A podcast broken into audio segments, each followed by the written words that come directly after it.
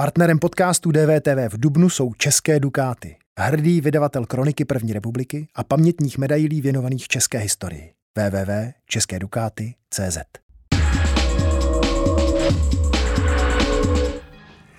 Maringotka, dům na stromě nebo malebná chalupa v Beskydech odříznutá od civilizace. Čím dál víc lidí touží strávit dovolenou mimo špičkově vybavené hotely a neváhají za to utratit docela hodně peněz. Hostem DVTV je zakladatel platformy Amazing Places Petr Kotík. Dobrý večer. Dobrý večer a děkuju za pozvání. Není zač. Kde se vlastně vzala v lidech, podle vašeho názoru, touha utratit, dejme tomu 4 000 za noc v tomhle? Já si myslím, že ta touha nebo ta možnost jako utratit takovýhle peníze byla v lidech vždycky, akorát jako my jsme ty peníze víc utráceli v zahraničí, kde nám to nepřišlo až tak divný. No a v posledních, jako řekl bych, jako letech se trošku ta úroveň jako toho cestovního ruchu a i ubytování zvýšil a samozřejmě jako vzniklo spousta netradičních ubytování, kterých samozřejmě tím, že jsou ojedinělí většinou, jako je tady ten vagón, nebudu říkat přesný název, ale je to předělaný vagón, tak samozřejmě jako ty lidi si rádi za to zaplatí. No. Vy znáte název toho vagónu? No znám. Jako typový název toho vagónu? No ne, typový název vagónu ne, já znám ten prodejní. No to chápu. Jestli se, to bych tady jako neříkal ne, názvy těch ubytovacích zařízení. To by mě trochu překvapilo, kdybyste to neznal vzhledem k tomu, že... To.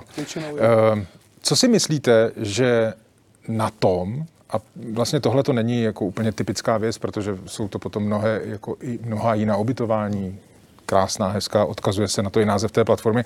Co na tom lidi baví?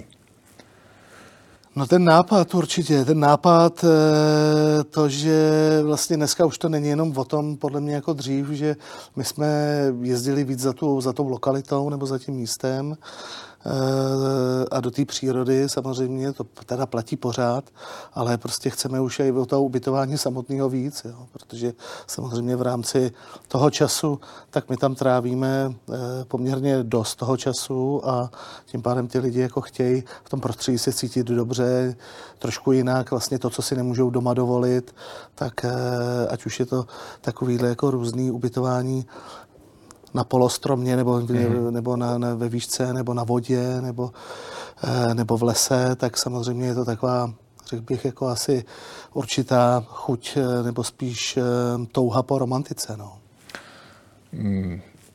To není kritika, ale není to vedle touhy po romantice možná taky trochu jako rozežranost? Ve smyslu tom, jako že už jsme prostě, máme za sebou jako chalupy, chaty, kempy a tak dále a teď bychom chtěli jako ještě něco víc. No, vždycky jako k nějakým dobrým myšlenkám se pak nabalujou samozřejmě ty lidi, kteří v tom začínají vidět ten biznis, jo.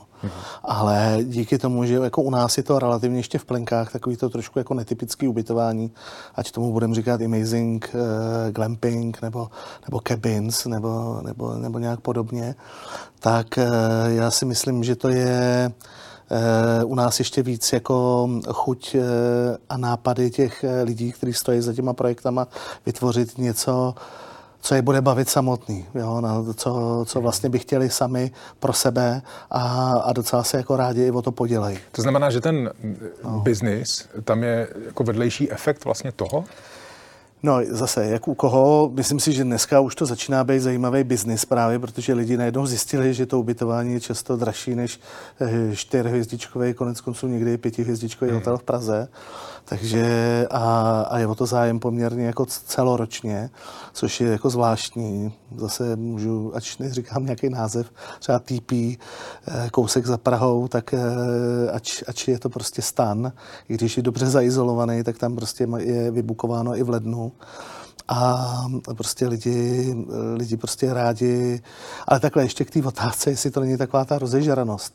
Jako je taky, jo, je, ale je tam, jsem se k tomu dostal obklikou. Mě vždycky kolegové jakoby trošku vyčítají, že vždycky jako mluvím poměrně dlouze a obsáhnu. A pardon, a proč to teda je trochu rozežranost?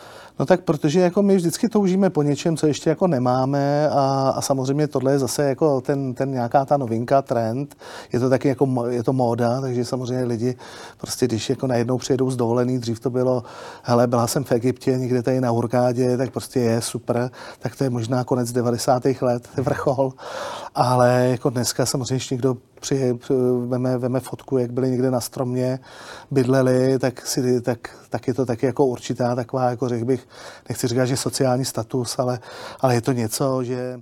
Tady Daniela Drtinová. Chci vám poděkovat, že posloucháte naše rozhovory. Jestli chcete slyšet celý podcast, najdete ho na webu dvtv.cz, kde nás můžete i podpořit a stát se členy DVTV Extra.